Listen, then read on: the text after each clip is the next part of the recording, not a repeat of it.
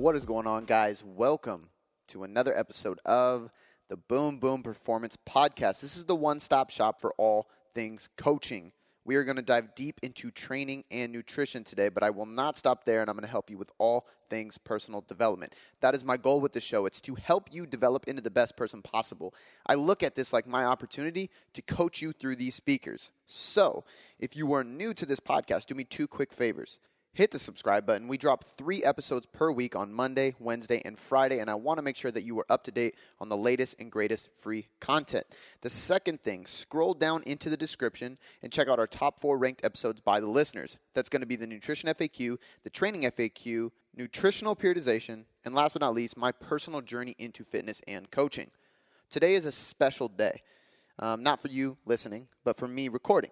Today is my birthday. It is July 24th. When you are listening to this, it is no longer my birthday, but I am recording this on my birthday. This is like one of the only pieces of work that I am actually doing today, um, simply because I love doing podcasts. Um, I'm with my daughter all day, and she is down for a nap. So, what better use of my time than to answer some damn questions. But that is not all. I want to give you something for free. Because it's my birthday and I love to give more than I like to receive, I decided to give away something very cool, very exclusive, and very in depth on my birthday. And that is going to be the updated and revamped version of the nutrition hierarchy. The nutrition hierarchy is a ebook that I created, I want to say 3 maybe longer, 3 years ago um, and it's been downloaded by thousands of people, not just people trying to lose weight and build muscle and understand nutrition on a deeper level, but also a lot of coaches. And they have used this as something for them to help their coaching philosophy. So, this is a great book for anybody who needs to learn more about nutrition for sustainable aesthetic results. So if you want to understand calories, you want to understand macros, you want to understand periodization of your nutrition, you want to know what the best supplements are and what ones are full of shit and a waste of time, you want to know more about nutrient timing and workout nutrition and all these different topics that we constantly want to learn more about and explore into some that are overhyped and some that are fundamental for success this book covers it all. And what I did is I went back through it and I updated all the sources. So I added a ton of extra resources, links, and people that you can go follow, you can go learn from, that, and that have been mentors from afar to me people that do the research, people that have really helped guide my path in the coaching career. But then I also added a ton of other resources that we have personally created over the years since we launched this book. I've updated a ton of info in there. So not only going more in depth with the information that was already in the book, but also elaborating it on it deeper and changing a lot of the information because as we know, the nutrition space is constantly changing. The information and the research and the literature that is coming out is constantly evolving and new stuff is always happening. So what I did is I went over the last three years and I kind of looked at what has changed, what studies have been done, what new research is out there, what can I put into this book to give the, the reader more information, a more in depth approach, and different ideologies and different methods and different tools and different strategies. And again, just different research and information that has happened that you need to be updated on. Um, and I have also learned a ton in the last three years from us just running our business. I mean, shit, the amount of clients we've worked with in the last three years that have provided solid case studies and different methods that we've been able to implement with those individuals to get great results, it's insane. I mean, hundreds and hundreds of people have come through Boom Boom Performance to get successful results. And what I did is I kind of took all these individuals, I took all these case studies, I went through all my files and folders and testimonials, and I really looked at what we have done differently compared to then, what we have implemented into our coaching, and what new research is actually practical and applicable to real life success with dieting um, and sustainability, especially. And I took all that information added into this. So this is a much more in depth version of the nutrition hierarchy. It's 86 pages long. It took me a long time. I've kind of been behind the scenes in the dark, if you will writing this and getting this prepared because I wanted to be quiet about it and then launch it on my birthday for free for you, the listener. Um, and this is just honestly, this is just me giving more value because you are here listening to this right now and you are here supporting the movement of Boom Boom Performance. And my goal, my sole purpose with this is really to just reach more people and help more people understand how powerful fitness and nutrition is to change their lives. Um, and we are here to educate individuals on that and how to sustain the results so that we can be in the minority of people who do not wait, uh, regain the weight after losing it. I want people to be successful and I want people to sustain that success. And this is one of my ways of doing it. So this is me saying thank you for being here, for listening, for educating with me, for trusting me, um, and for downloading this ebook. It's going to be the first link in the description, so you can scroll down into iTunes, Stitcher, whatever you're listening to this on. Grab this ebook. It's completely free. If you are already on my email list, I promise you will not get my emails more than once. You will not be double booked onto my newsletter because I absolutely hate when I go download somebody's ebook or product and then I get their newsletter twice a day because I'm in their list twice. If you use the same email that you've already used with me in the past, you will not get emailed twice. I promise you. That is my promise to you. Um, I know how annoying that is, but go down those guides. This is un- so unbelievably helpful to educate you on how to get better results. And there's more information in this ebook than I could ever put into a single podcast. So I hope you enjoy it. I hope you go download it. And if you have any questions whatsoever, you need any more guidance, literally just hit me up, Cody at boomboomperformance.com. My email is open to you, and that's my word. Now, we have a Q&A today. It's Friday for you, and we have a lot of good questions. Um, these are some questions. I actually didn't do a shout out for questions, so these are ones that were sent to my inbox um, on Instagram and some that were sent to my email. We don't have as many questions as normal, but I picked a I want to say six or seven here that are very, very good. We got one, two, three, four, five, six, seven, eight, nine questions that are a little bit more in depth and they're a little bit more case study like. And I did that on purpose because I think it'll be really cool to kind of show you guys how I would navigate these people's results. So, without any further ado, one last time, go grab the ebook. If you love this show, leave us a five star rating and review. Last but not least, screenshot the show, post it on your story, tag myself at Cody.boomboom. I want to thank you for listening it and I want to share your story on my Instagram. Let's get on to the show. All right. The first question of today is from Lisa Perry. Uh, shout out to Lisa. She is from Estonia. Hi. I have a few questions, and if you could answer them, I would be really appreciative. I am a new listener to the podcast, just started listening, and I'm really happy with the content, so thank you for doing what you do. I apologize if my English is off. I am from Estonia. So, Lisa, don't worry. I went through and I auto corrected anything that was incorrect. Um, not because I blame you for being incorrect. This is your second language. I speak one language and I speak it pretty poorly. so, shout out to you. I respect you. I made those because I will read whatever's on the screen and I wanted to make sure that I sound intelligent when I ask your question. so, I have been strength training for three to four years, currently competing in amateur powerlifting. I am a female. I have dieted down about 15 to 17 pounds for my competition. I have kept my strength and had some new PRs on the diet. Well done. Um, and shout out to you because there's a lot of people that think you cannot gain strength while dieting or you cannot be in a deficit while going into a meet, and you just called bullshit on those people and you just gave proof. So, shout out to you. Shout out to the people that I coach that are in powerlifting who are losing fat and gaining strength. After the competition, I have a three month period where I would like to improve muscle mass as well as improve my strength for nationals. What approach do you advise me to take? I have thought like having one week rest after co- competition, and then I will have a high volume phase for four to six weeks where I slowly raise calories and focus on hypertrophy. Later, I would do some hybrid mix on the focus in strength. So I'm assuming focusing on strength. I need to keep my weight the same as I want to fit into the same category as I am competing now. How do you suggest on calorie intake and programming? Would this approach work? Hybrid was previously worked really well for me, but I would like to know whether this is a good method or not. So I think it really, I mean, as obviously it depends, but it's hard to say because if you like, you have two counterintuitive statements in here, and you say, I would like to gain muscle mass, but I need to stay within my weight. So it's like, if you want to maintain your weight, because you said you want to keep your weight the same, then you can't build muscle mass without cutting first. So we kind of have a counterintuitive thing here, right? If you went through a gaining phase and then tried to cut down, one of two things would happen. Um, and it depends because it depends how lean you are. So you said you dieted down about 15 to 17 pounds. If you dieted down and now you are pretty lean and you don't need to get any leaner, because again, remember, we don't want to be shredded for a powerlifting meet. We want to be lean and healthy, but we don't need to be super, super shredded. We want to have a little bit of fat on us because not only is it going to help support our joints, but it's going to help support our nervous system and hormones because our body does need fat. That's why when you get shredded for a bodybuilding competition, you're not in the healthiest place. You've adapted hormonally and metabolically, and we don't want to get to that point if you are doing powerlifting. Most bodybuilders listening know that you're not the strongest when you get on stage. But my point with this is, is if you're already at your leanest that you should be for competing, then you will need to gain weight, and that means you're going to go over your weight class. So you either have you have two options: bring your calories up to maintenance and focus on strength and not building muscle, which you can do.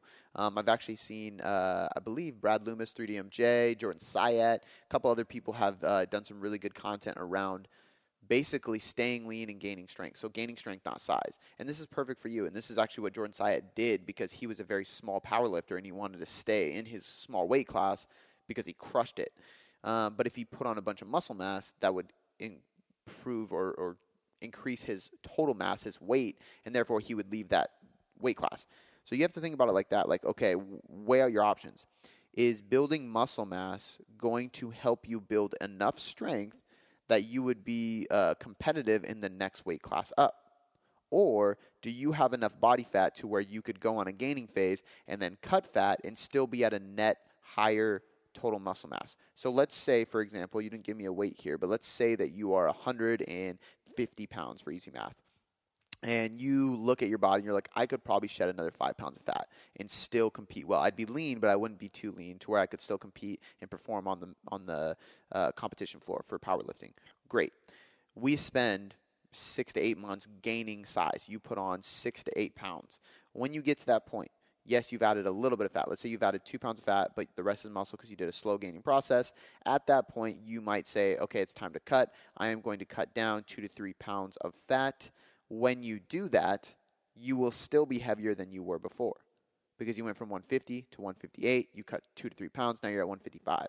If 155 is in your weight class, that's the smartest approach. Spend time gaining size and then do a cut a small cut, short duration, aggressive, get after it, get to your weight so you can get back to your weight class. If that's above your weight class, you need to make sure that you will be strong enough at 155 to be competitive at that higher weight class. So think about the philosophy behind this first. Before you decide like what training program should I do, what should my diet be, you have to determine is building muscle the right move? Because you know, there's a lot of people who are lean enough, small enough, and they have room to grow with their strength without adding any size. Um, if you look at yourself and you're like, I got no more strength in this size, I have to build muscle in order to get stronger, then, and I've been in that position, then you have to understand that you might have to move up weight class. Uh, but you just got to weigh out those things because then it determines like, okay, how do we approach this? Um, I'm gonna, I'm just gonna assume that we do decide you need to build muscle, and that means you are gonna gain weight. So you might not keep your weight the same, and that's okay. Um, what do you suggest on calorie intake and programming? So there's two approaches that work really well it's it's really hard to say, and it depends on how long you have. Did you say how long you have? After the competition, I will have a three month period where I would like to improve muscle mass. Uh, three months is not long. That's the problem. As a female, to build muscle mass in three months, you're going with a slow gain approach. Um, but it sounds like you do have longer than that because you said three months of hypertrophy, and then you're going to go into a hybrid approach where you're doing strength and hypertrophy. I personally would say I would spend I actually like that approach, spending four to six weeks in a high volume phase. But I would do one third of your volume, at least, if not half your volume, coming from low repetition, high intensity work. So you're not solely doing, you know, eight to 20 rep ranges. You're not doing all high volume, hypertrophy work. You are still doing some lower rep intensity because I think the mistake some people make is doing a classic uh, progression model periodization model where we go accumulation, intensification, and then realization, peak, which is basically saying we're going to do a high volume phase, we're going to do a high intensity strength phase, and then we're going to test, repeat.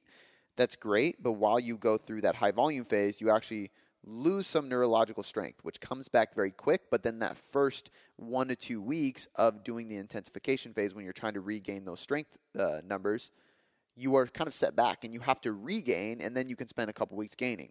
But you've now you've spent four weeks in a high intensity phase draining and fatiguing your nervous system when you could have spent the whole entire time focusing on a little bit of strength. So if you do a high volume phase leave like one to two days a week of strength. So basically it would look like an upper lower split where you have two days of high volume two days of low volume um, high intensity so hypertrophy and strength, kind of like a conjugate method. You could also do even more high volume if you really need to put on muscle mass, if that's your main goal. What that would look like is a weekly undulating uh, periodization, but the majority of your periodization being high volume. So you would spend all of week one. So you have an upper lower split.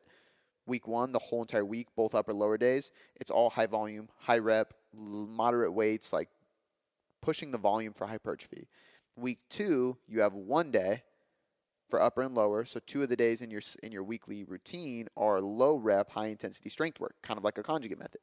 And when we add this up over time, you're basically doing two thirds of your volume coming from hypertrophy. One third is coming from I'm sorry, three fourths of it. So if you look at a two week block, you have three sessions of hypertrophy on your upper body and lower body, and one session of high, uh, low volume, high high intensity strength.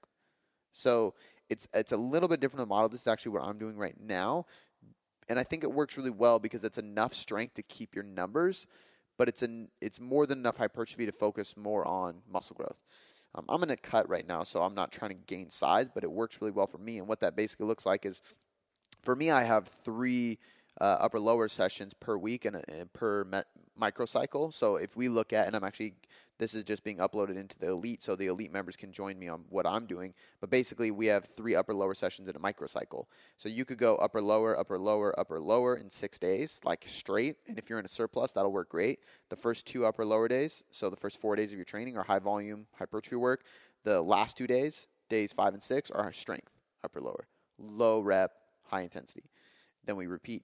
For me in a cut, I never do six days in a row because I'm just drained. So for me, it's like upper lower upper lower take a rest day upper lower take a rest day upper lower upper lower take a rest day or upper lower rest upper lower rest upper lower rest and you just keep going. So my microcycle might be 8 9 or 10 days even. It doesn't really matter if we look at the grand scheme of things at the end of a 3 month mesocycle let's say. I'm still doing the same amount of volume in both rep ranges. But that's a good approach for you. And you can it's kind of like dup right? Like they have a three I, I don't like dup as much because i don't prefer full body training. I think there's it, I think having upper lower focus days is just more helpful mentally. It's easier to focus. Um, it's easier to place accessory work in there too. And I think the high frequency of DUP can really wear and tear on your joints.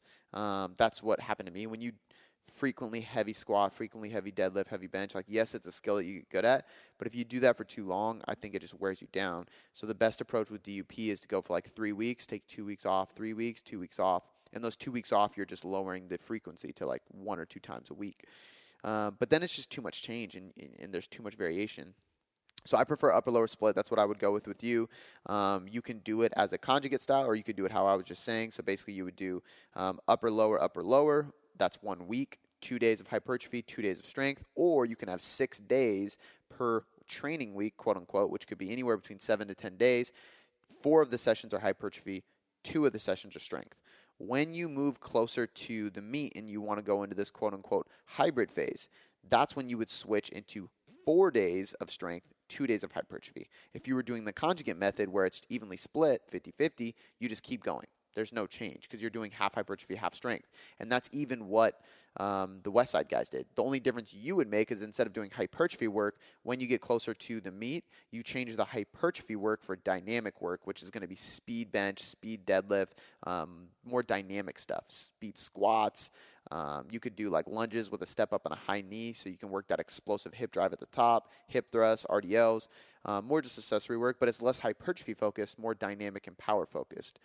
Um, but again, it, it all depends on what you really need to work on. So if you need to work on hypertrophy more than speed, then you need to keep some speed. And you can do all of this too. Like I know that I'm giving a huge answer, and this is why it depends because I would have to assess you and look at everything you're doing and see where your weak points are. But if we look at, let's say that you need hypertrophy, speed, and strength. Okay, well, we do a weekly undulated periodization where every single week we work on strength, but every other week we work on power or hypertrophy. This is exactly how functional muscle 2 is.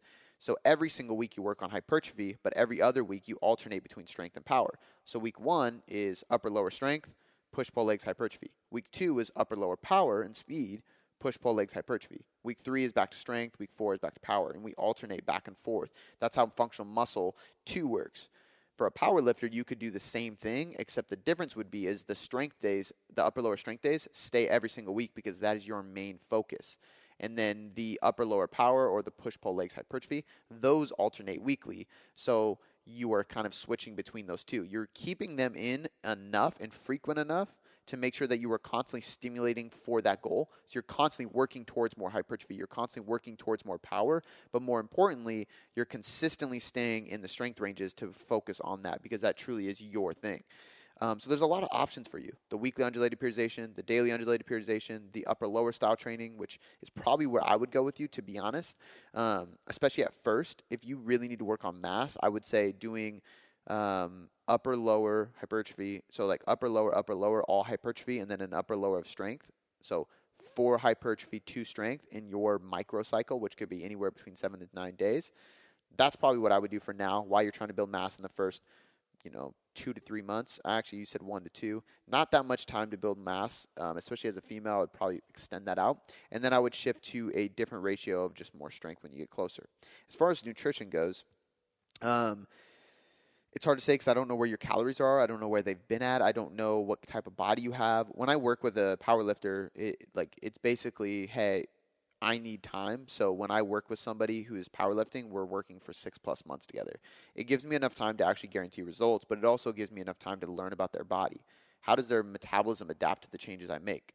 Um, do they have a stubborn, resilient body? Are they hormonally resilient? Are they the opposite of that and, and stubborn? Are like w- what are we doing with their body, and how is their body reacting to the things I'm doing? And then that determines how I place their calories. Uh, for some people, it's really simple. We have a very moderate spread. I don't think that we should go high carb or high fat necessarily because you know the nervous system functions on fat. We know that for a fact. Um, the axon, which connects into the spinal cord and helps your brain actually transmit signals, neurotransmitters, to help your body function. So, if we look at how the body works, it goes from nervous system to muscular system, skeletal system, right? Well, fats actually are almost, I want to say it's 80% of the axon is literally made of lipids, which means without fats, your nervous system is not going to run very well. However, there's also data that shows hormonally and neurologically you need carbs to thrive as well. So I don't think you can go either one way. A powerlifter should have a pretty balanced diet. Especially if you're doing any type of hypertrophy work, you need that for the glycolytic training. Um, so I usually tend to go right down the middle, or I do a very good carb cycle where we're doing high carb, low fat days, low carb, high fat days on the cardio rest days, and we're hitting like four high carb days a week with the training. Um, and we alternate between those. So for you, like you know, if you had to diet down and your calories are low, your your real thing is like let's just reverse diet you. Um, I wouldn't do a recovery diet. I don't think you need a recovery diet where you aggressively bump your calories up. Simply because if you were PRing while on the diet, that tells me you didn't take an aggressive enough approach in order to hormonally adapt in any way. And you're also probably not lean enough. I mean, if you're doing a powerlifting meet, I assume you didn't diet down to dangerous levels. Therefore, you don't need a recovery diet. You're going to reverse diet slowly so that you can maintain your weight till you get to maintenance. Once you get to maintenance, that's at the point that you want to slowly shift into a surplus to try to gain size.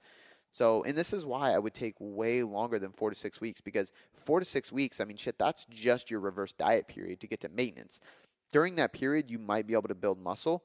Um, because my assumption is that as you dieted, you lost weight, and so your maintenance actually dropped with it. So you might actually get up to your maintenance a little bit quicker, your true maintenance.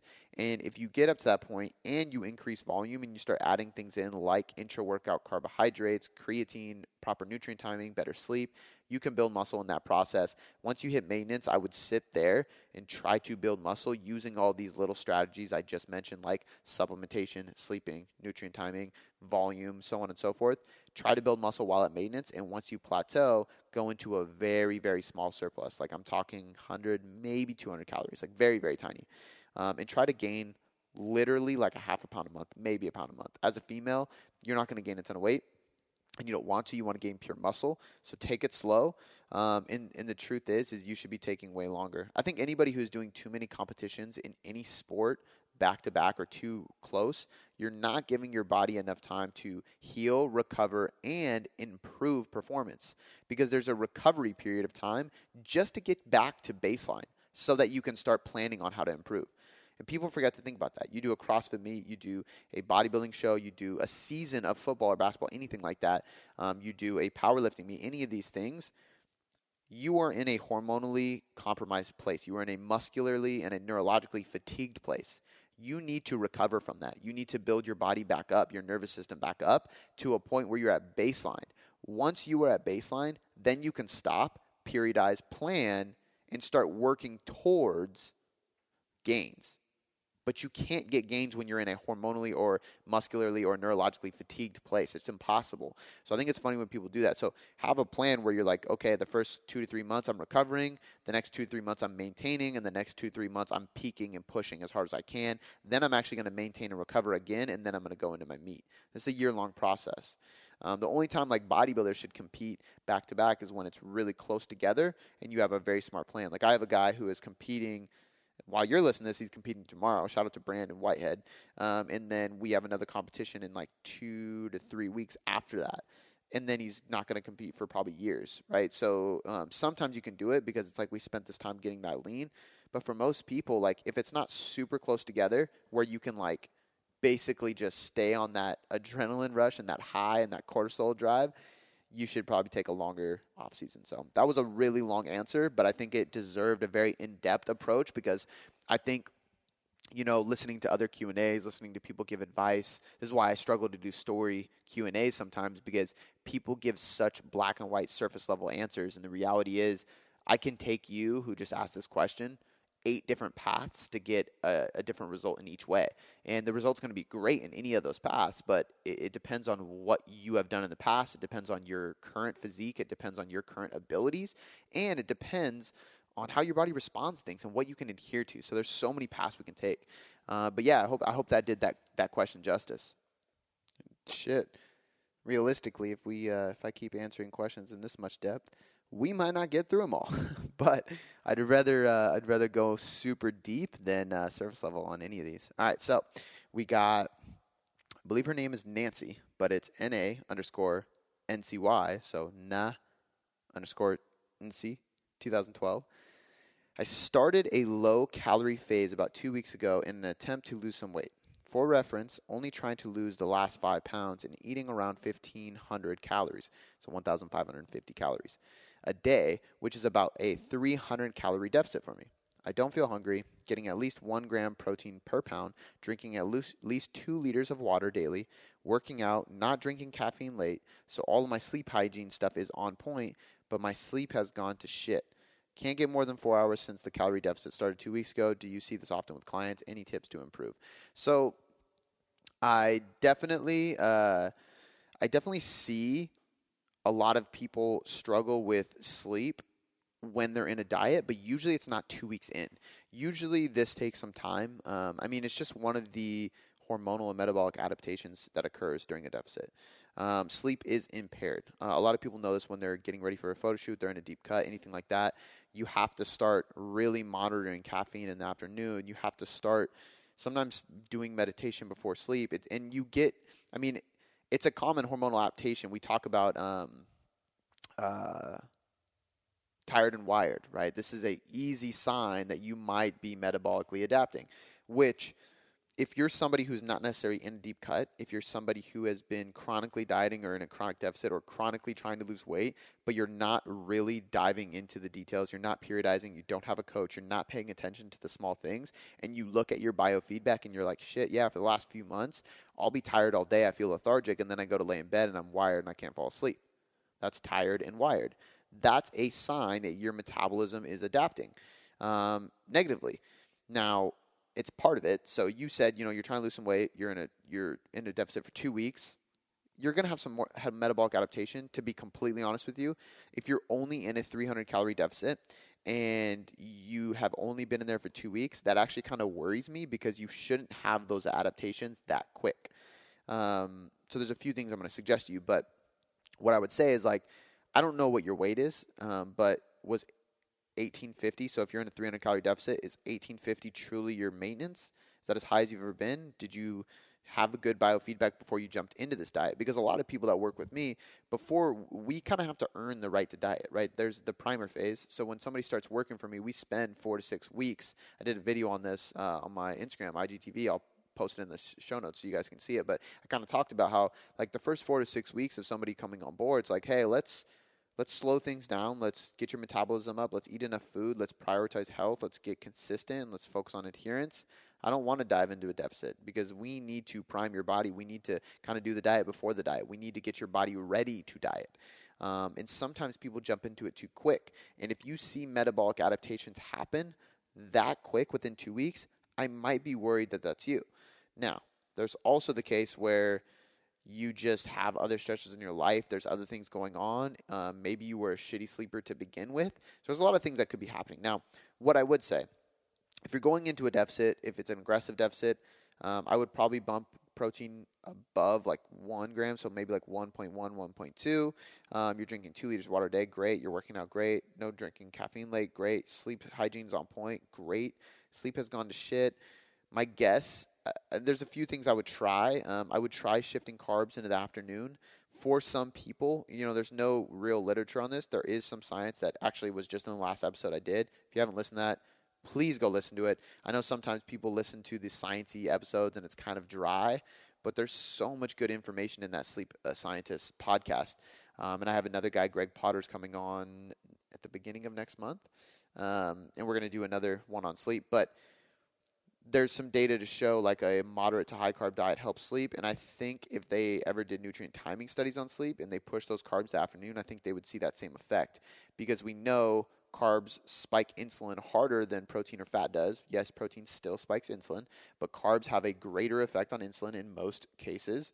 That's going to have an inverse relationship with cortisol. So, when we spike insulin through carbohydrates, cortisol drops. Cortisol dropping helps us shift into parasympathetic mode. That is rest and digest. Usually, when you get into that state, you get kind of sleepy and it helps you fall asleep. just like when you eat a big bowl of pasta or pizza and you get a carb coma, that's why. Now, there's also studies that show this has nothing to do with carbohydrates and everything to do with calorie load. So they took people who said that they would get quote unquote sleepy with calories, and all they did is they actually just lowered their fats for that meal. And the same effect happened. They felt fine. So if you have too many carbs in a meal and you feel like you crash later on, try reducing the total caloric intake of that meal. Drop protein, carbs, and fats just don't have so much calories in one sitting. Some individuals have a hard time breaking that much food down at once without letting their body drive into uh, parasympathetic mode and getting sleepy and crashing, quote unquote.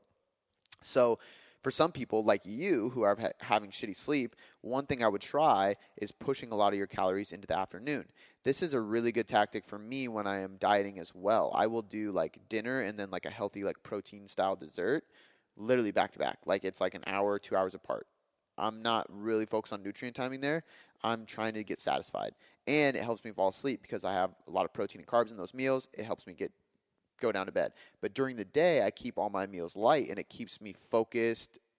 Basically keeps cortisol higher so I can work, work, work, think harder and just produce. And then at night I have a lot of calories and it helps drive me down. So one thing I would try is pushing more calories, specifically carbs, but more calories in general to your late meals. Um, I would also try the little things like shutting shit down. Don't be watching TV in bed, things like that. Read or wear blue light blocker glasses. That stuff helps. Um, if you're not working out in the morning already, try starting to work out in the morning because working out does drive adrenaline and cortisol up.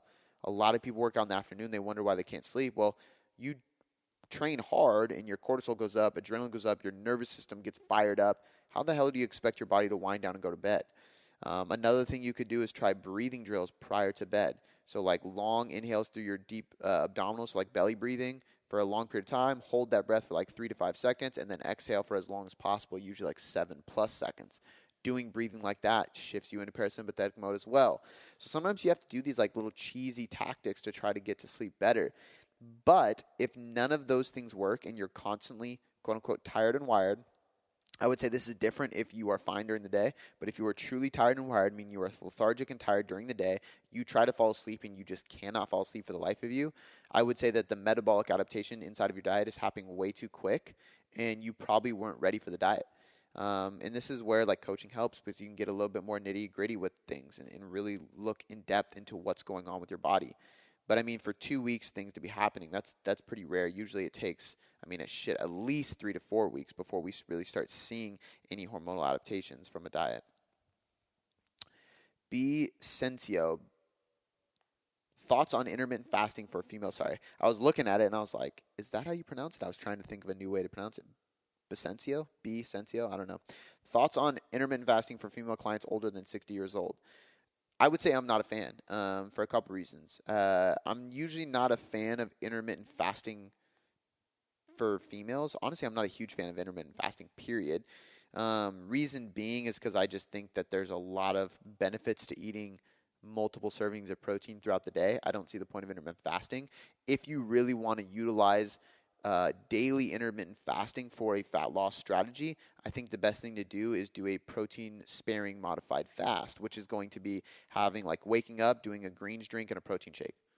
You know, it's still going to spike insulin. Yes, you're not in a fast, but we know that the insulin theory is kind of bullshit. It's been busted. Uh, you're going to be fine if you spike insulin and still you can still lose fat. It's about calories. But if you have a protein shake in the morning and you have a green drink, you get your micronutrients, you get your protein, you're good. A few hours later, have another protein shake and a greens drink, you're good. And then a few hours later, you can have a full meal, work out, have a big dinner. You're still following the eat light, low calorie during the morning and the day, and then having a big meal at night. And studies show that there's actually no difference on like insulin and weight loss with that. It actually works just as well, like from most things that they have looked into. Um, if anything, it's better because muscle protein synthesis is higher, so you're more likely to maintain muscle mass. Um, I would much rather have somebody do a modified protein sparing fast. Um, if you want to do intermittent fasting for things like autophagy or metabolic syndrome or autoimmune related issues and like just like pure health, hormonal health, or anything like that, um, I actually think the best thing to do is less often fast. So do a fast at most once a week, if not every other week, if not once a month, and you're doing it for 24 to 36 hours. So, like a really long period of time, you're going to get a better result health wise. Now, for females, female hormones, the endocrine system of a female is just more sensitive, period. It's not as resilient as men. Sorry, ladies, but the reality is is is the more finicky you are with your nutrition, the harder of a hit your metabolism is going to take, your hormones are going to take. That's why metabolic adaptation is more common with women, and reverse dieting is harder with women. Men usually respond really well to reverse dieting. Men usually don't have suffer as bad of metabolic adaptation. Um, there's really no science to prove why. Um, the only theory is that women have more sensitive hormones. Because of that, I don't like doing intermittent fasting because intermittent fasting does bring cortisol higher. It is a stress on the body, which arguably there are some benefits to that, but for women, I think it's just there's just no the benefits don't outweigh the risks or the negatives with it. The pros don't outweigh the cons for women. Um, so I probably wouldn't do it. Um, I know that nutrient timing plays a big role on circadian rhythm and body clock, and that especially applies to women with their their sensitive hormonal system. So I, I tend to not use it with women. Um, and when we're talking about anybody 60 years or older, I tend to not want to do any of that anyway, especially without at, at, least do a modified protein uh, sparing fast if you're going to, because the older we get, the lower muscle protein synthesis goes. So basically, our rate of muscle protein synthesis drops, our sensitivity to protein drops, our ability to stay anabolic with testosterone and muscle protein and any of these things, muscle protein breakdown, the balance of that lowers in a negative way. Everything about absorbing and using protein starts to decline as we age. So, why would we fast and avoid having more than enough protein. Arguably, if you're training hard at the age of 60, definitely over a gram per pound. Um, unless you're obese, obviously you don't need that much. Um, more like lean mu- lean mass, maybe like 1.2 grams per pound of lean mass, and then you should have more frequent feedings, and you should have more protein per meal. So I would say that like that whole like 20 to 25 grams minimum for muscle protein synthesis for at age 60 is probably going to be more like 30 to 35 grams minimum. Um, but not a fan. I don't I don't see any reason to. And even like the fat loss data on it showing uh, controlled for calories, there's no difference. And there was one study that they showed fat loss was greater in those who did intermittent fasting. They did track calories, but calories were not equated. So what they did is they actually tracked calories throughout the study, um, but they were not accounting for them being exact. At the end of the study, intermittent fasters dropped more fat, did not maintain more lean mass, but they dropped more fat. And when they looked at calories, they were actually in a 250 calorie lower deficit. Therefore, the reason they lost more fat was simply because they were in a bigger deficit. Um, so again, there's no real reason to do intermittent fasting, in my opinion, if your goal is aesthetic purposes. Larzy, Larcy, 97. Larzy 97. I had a restrictive eating disorder for about two years and got out of it for about I got out of it about a year ago. Lifting helped me a lot, but nutrition is still difficult for me. I'm eating about 200 calories per day. I'm going to assume you mean 2,000 because 200 is you would wither away. Calories per day, lifting seven times a week, especially if you're lifting seven times a week. Two days are mostly mobility and recruitment pattern training. One day cardio and 20,000 steps a day do, uh, do an active job. Definitely consuming 2,000 calories a day. Do you have any recommendations on my macros and calories? Would I get better results if I ate more? I'm 70 kilograms, 185 centimeters tall, 22 year old male. 70 kilograms is 160 pounds. I'm going to type it in. 154 pounds. So you're not super heavy, but you are young. You're 25, 22 year old male. Um, how tall are you? You are six foot so you're you're a thin dude. Yes, crank your calories up. Um, you're a thin dude. You're 154 pounds, six foot tall. You're 22 years old, so you're young. You do 20,000 steps a day, and you do seven days a week of training. Couple things I would do here. This is how I would adjust everything you're doing. Um, would I get better results if I ate more? I believe we talked a little bit more on, on Instagram, and I believe you are trying to gain muscle mass. So here's what I would do. Um, if you're lifting seven days a week, two days are mostly mobility and recruitment pattern training, one day cardio. First thing you're going to do, take the cardio day out. Your cardio is your 20,000 steps a day to an active job. You are doing construction or you're a salesman walking a floor of a massive building or some shit, but 20,000 steps a day is more than enough NEAT. That's double the recommended uh, amount of steps for somebody trying to be active. So for those who are unactive and we are trying to create more activity with them, we recommend 10,000. Meaning you're doing double that. So you're already doing a ton of walking. That's your cardio, man. You have plenty of NEAT. Take your one cardio day out. Now you have six days of lifting. Two days are mostly mobility and recruitment pattern training. I'm okay with that. However, I would probably do four hard days of lifting and I would do one day of mobility and recruitment pattern training. I see a lot of people do, I'm doing mobility or dynamic work or recruitment pattern or agility, and they do these like, oh, that day is just this. And it's like you're sweating your ass off, you're working, you're getting your heart rate up. It's still high intensity. So cut the shit, it's still work. Um, and I don't mean to be brutal, but like, let's be real, man. Like, we need to make sure that you're not burning so many calories that you stay super thin. Um, and it's hard because you had an eating disorder, dude. And I get it. I've worked with a lot of people who have had those um, different kinds of eating disorders. And I would even say that I have, I, ha- I wouldn't go as far to say as I had a disorder, but I mean, I did a bodybuilding show and I used to be fat. Like, so for me, restrictive eating definitely led down a path of negative uh, adaptations mentally and psychologically and it and it definitely affected how I treated my body, how I treated myself, how I talked to myself, how I ate. But that's beside the point. What I would do is I would go four or five days of lifting like a bodybuilder. I would take the rest of the days off. I would add mobility into your work. So like basically you come to the gym, you do 10 minutes of mobility and then you lift for an hour. And I would do probably 5 days of that, man. Like do a push pull legs and I would go upper lower push pull legs or I would do something like I was talking about earlier, a six day microcycle of upper lower. So upper lower, upper lower, upper lower, or push pull legs. So you have six days per quote unquote week, but take rest days as needed. Truly listen to your biofeedback. I think people are so afraid to do auto regulated rest days that they get stuck into this like, I have to lift five days a week. Well, if you feel like shit on day five, take a rest day your microcycle, quote unquote, your training week, quote unquote, doesn't have to be Sunday to Sunday. It can be Sunday to Monday or Sunday to Tuesday, and that's okay. So for me, it changes all the time. I might go lift, lift, rest, lift, lift, rest, or I might go lift, lift, lift, rest, or lift, lift, lift, lift, rest, lift, lift, rest. I'm judging it by how's my family doing? How's my sleep doing? How's my work doing? How busy am I? Where am I mentally at? What is my workload right now? okay, let that be the determining factor of when I take rest days so that I can actually stay alive and just thrive and, and have good energy. So I would do that, man. I would do five to six days of lifting on a seven to nine day training week. I would um, do 10 minutes of mobility prior to your session, and I would cut out those mobility days, quote unquote. Um, I would take out your cardio day because you have plenty of cardio with 20,000 steps. Um, and for macros and calories, man, I mean, you're 154 pounds, you're doing 2,000 calories. I mean, right now it just depends. Like, okay, if you're maintaining your weight on 2,000 calories, add 10%. So that, you know, 200 calories. Add 200 calories all via carbohydrates. So you should be consuming, I mean, if I like actually wanted to calculate this, so let's see here.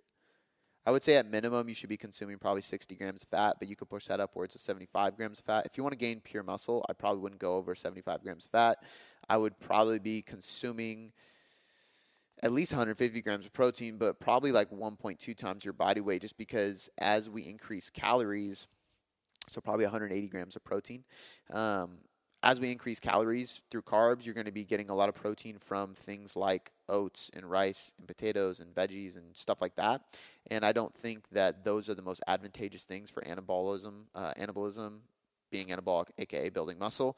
Therefore, I would probably bump your protein up above body weight. So like 180 to 200 grams of protein per day is probably going to be good for you. I would go 65 to 75 grams of fat, and then I would fill the rest of your calories with carbs inside that 2,000 calorie diet. And then I would create a 10% surplus, so 200 calories via carbohydrates. So you're basically adding, what is that, 50 grams of carbs to that, to whatever you're doing right now. Add 50 grams of carbs, lift like I told you, go harder, buy one of my programs because they're going to help you build muscle, join the Boom Boom Elite that's my shameless plug for the day. I highly suggest you join the Boom Boom Elite. Um, if not, Functional Muscle 2 is probably my favorite muscle building program that we offer. Um, and then just be patient, man, and let the muscle build. R underscore Witch has three questions. If I'm about to begin working a job where my sleep for about okay, this is worded kind of weird. If I'm about to begin working a job, I'm going to change this, where I am only sleeping for about three nights out of the week.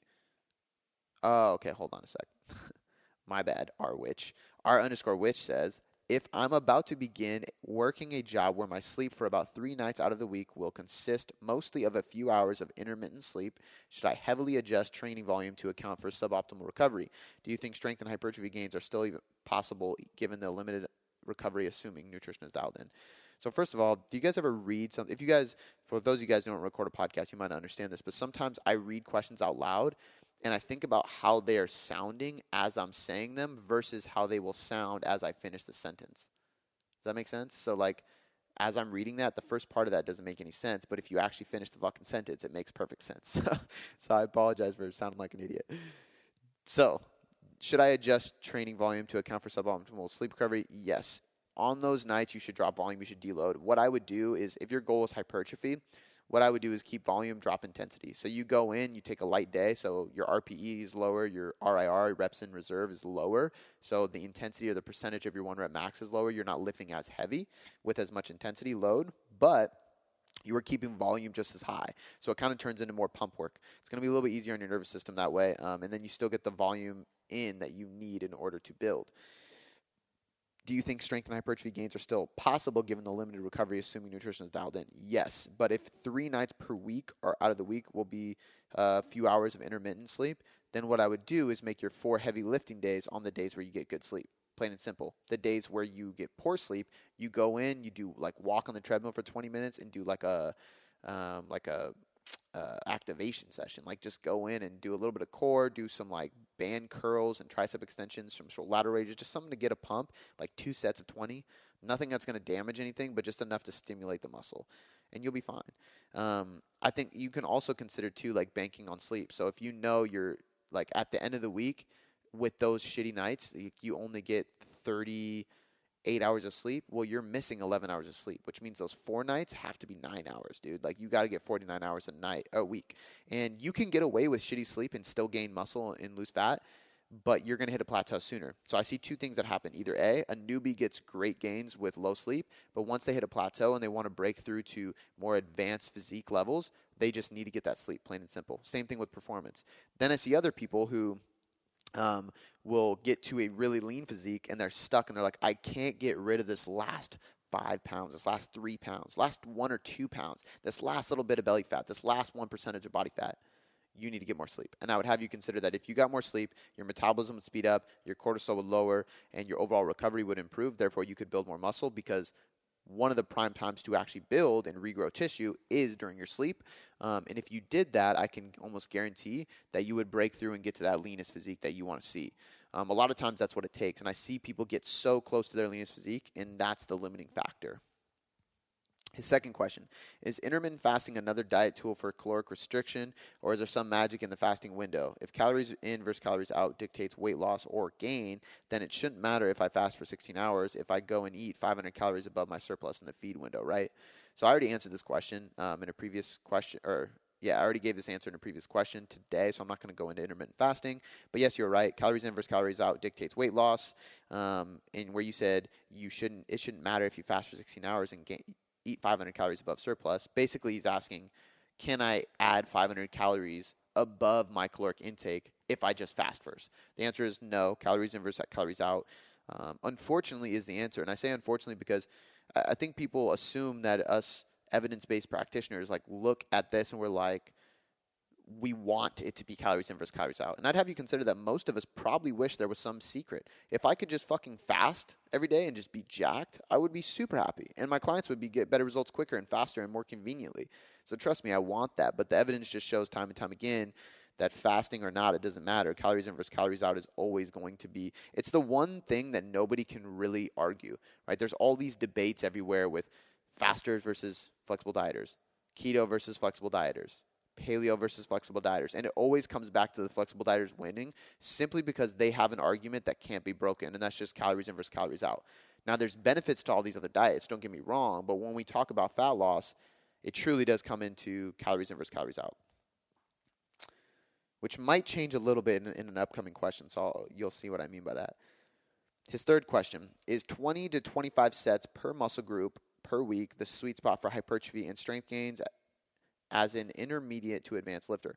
I would say for most advanced lifters, yes, it is. I would say 15 to 20 is the sweet spot for most intermediate, and I would say 10 to 15 is the sweet spot for most beginners. Um, I think the whole fasting or the whole volume thing gets kind of carried away in both both realms. Like I see a lot of people who are like, "Oh, volume doesn't matter. Like you just got to train hard and recover harder."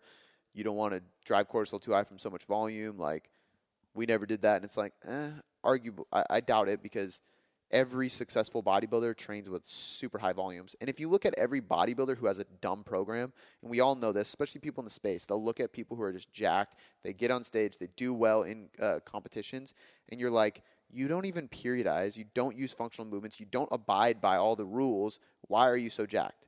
Look at their programs. They might be doing dumb exercises, they might be doing dumb things or not periodizing, but their volume is retardedly high. It's just insanely high all the time. Shouldn't use that word, but they use it all, it's always high. CrossFitters. Why are some CrossFitters so jacked? Their volume is stupid high. Like, usually they have big quads, big traps, big shoulders. Why? Because they do a ton of clean and presses, they do a ton of rope pulls, cleans, snatches, ton of trap work, carries and they do a ton of fucking squats.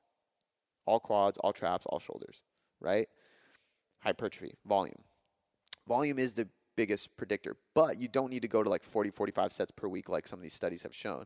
Um, usually 20 to 25 sets, if you're not doing junk volume, is really good for advanced lifters. And what I mean by that is I think a lot of people count their volume and they take it to super high levels, but it's not truly good volume. I think if you collaborate volume with a true intramuscular and a neurological ability to fire, activate, and execute a movement properly with the muscle. So, truly activating a muscle to properly execute a movement, meaning when I squat, I'm using my quads. When I do lateral raises, I'm using my lateral deltoid. When I do face pulls, I'm using my rear deltoid. When I do shrugs, I'm only using my traps. When I do curls, I'm only using my biceps. When you can actually truly isolate a muscle, I think your need for high volumes lowers because you can distribute your volume better and you're not doing shrugs while you curl. You're not doing shrugs while you deadlift. You're not doing shrugs while you lunge, right? You're doing lunges. Then you're doing shrugs. Then you're doing lateral raises. So I do think volume doesn't need to be as high as some of these studies show um, if you execute movements properly and you have a good mind muscle connection. However, I do think that 20 to 25 sets is a good range for most advanced lifters. I think it's the high end, that's a high volume program, but I think 20 to 25 sets per muscle group per week is a good sweet spot for hypertrophy um, with an advanced lifter. I think 15 to 20 is good for a intermediate, and I think 15, 10 to 15 is good for a beginner. Um, and I also think strength gains don't have nearly as much value inside those numbers whatsoever. I think those numbers can all alter around for strength because strength is going to be a bigger, uh, it's going to be more determined by intensity.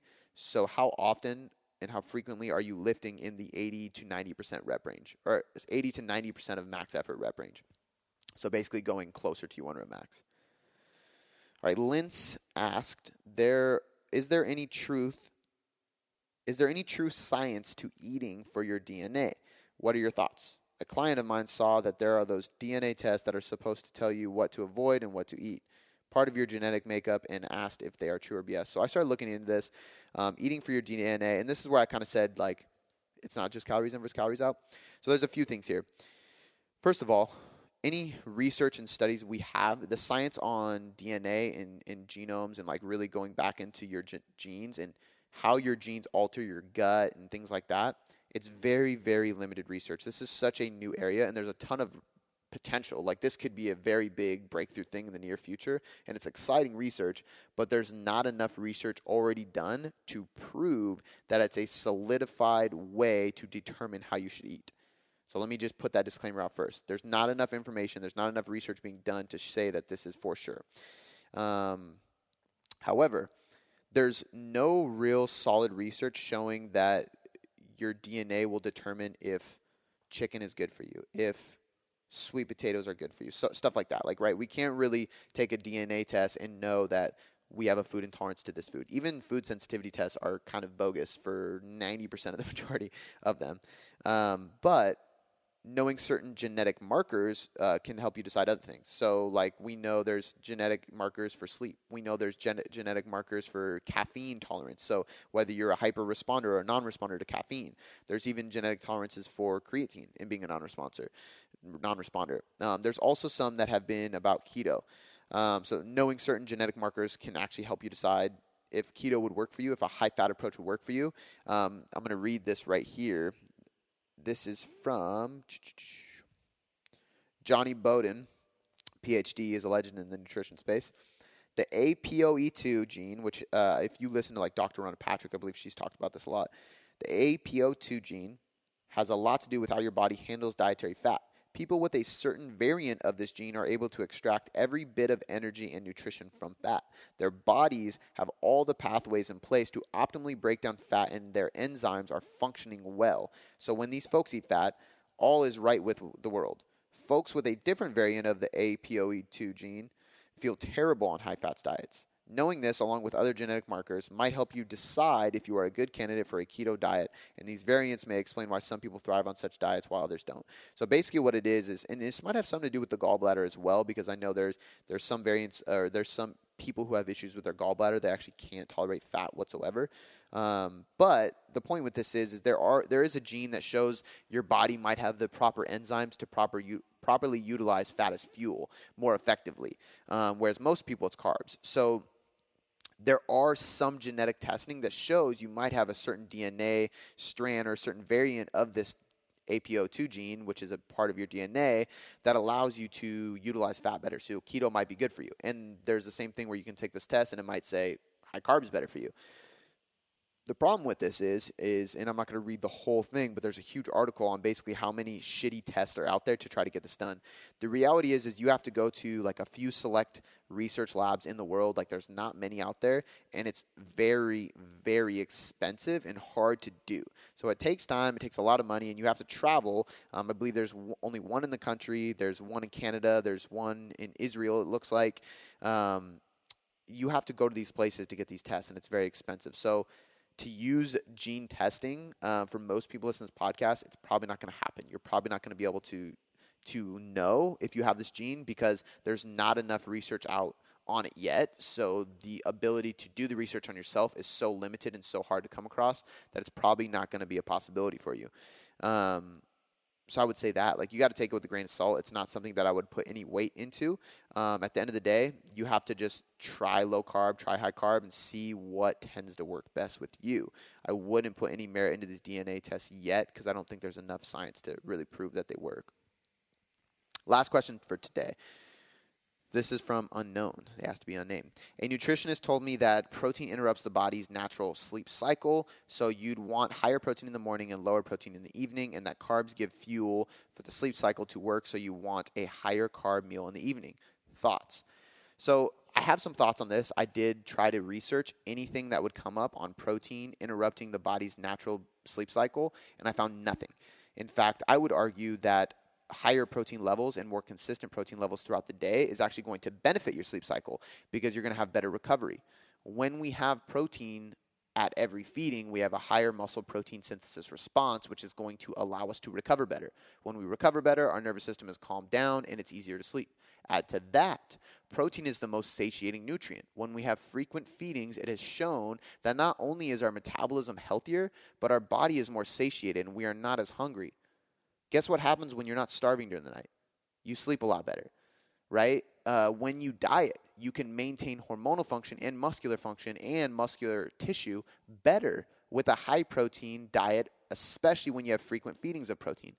What is that going to lead to? Better sleep. So there's a lot of reasons, not directly, but indirectly, that protein intake frequently, whether it's in the morning, midday, at night, or all of the above, most likely all of the above, is actually going to help your sleep cycle.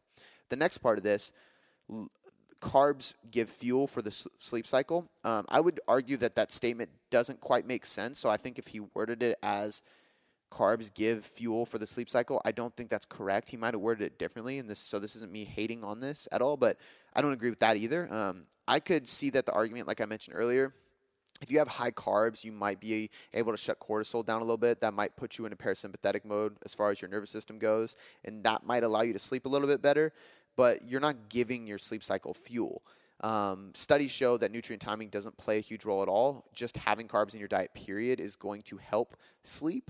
Um, but I don't think you can fuel sleep. It doesn't. I don't. It doesn't really work that way. Um, you don't fuel sleep.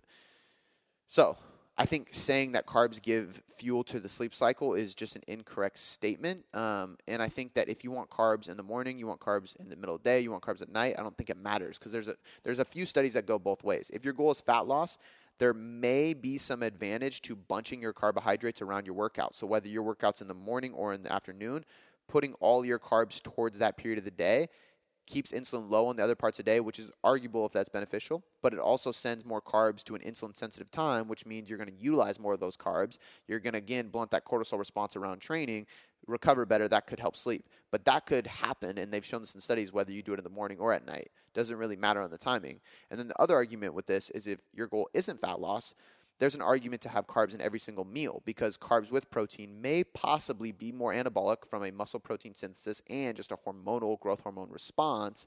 But also, you keep a steady level of insulin, which keeps a steady level of uh, that insulin keeping steady. Uh, having a steady level of insulin will more likely keep cortisol low constantly throughout the day.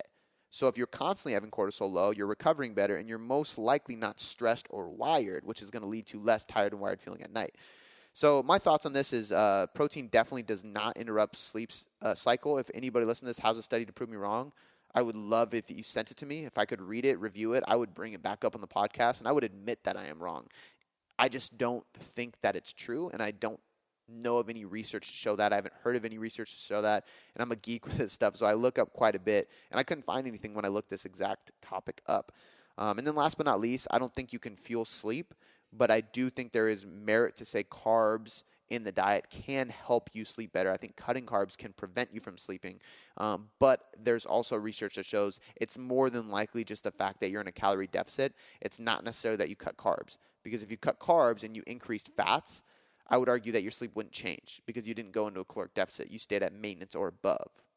All right, guys, that's it for today. Remember, Today's my birthday. I dropped a free ebook for you guys, the revamped and updated version of the nutrition hierarchy. I highly suggest you don't go download it. It's going to give you all the answers you need to have better nutrition, to periodize your nutrition, and have more sustainable success with the results you are chasing. It is in the show notes, so scroll down into the description, whatever platform you are listening to this on. Download it right now, completely free, on me. I just want to provide value. Once again, guys, thank you for tuning in.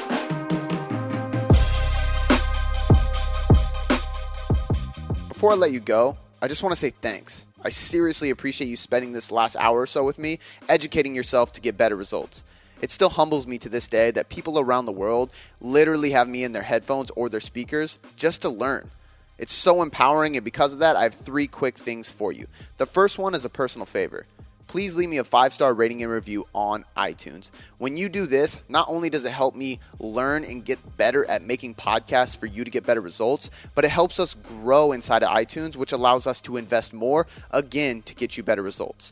The second thing, head over to boomboomperformance.com slash sign dash up or click the link in the show notes to get your free copy of the nutrition hierarchy.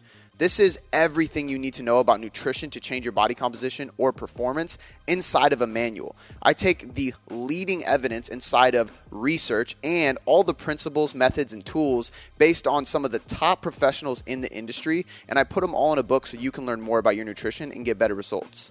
The third thing, this is a personal invitation to shoot me a DM on Instagram or email me at cody at boomboomperformance.com. I will help you troubleshoot anything you need. This is literally an invitation to jump in my inbox and ask me anything you want and let me help you. All right, guys, that's all I got for you this time. I appreciate you being here, and I'll see you next time.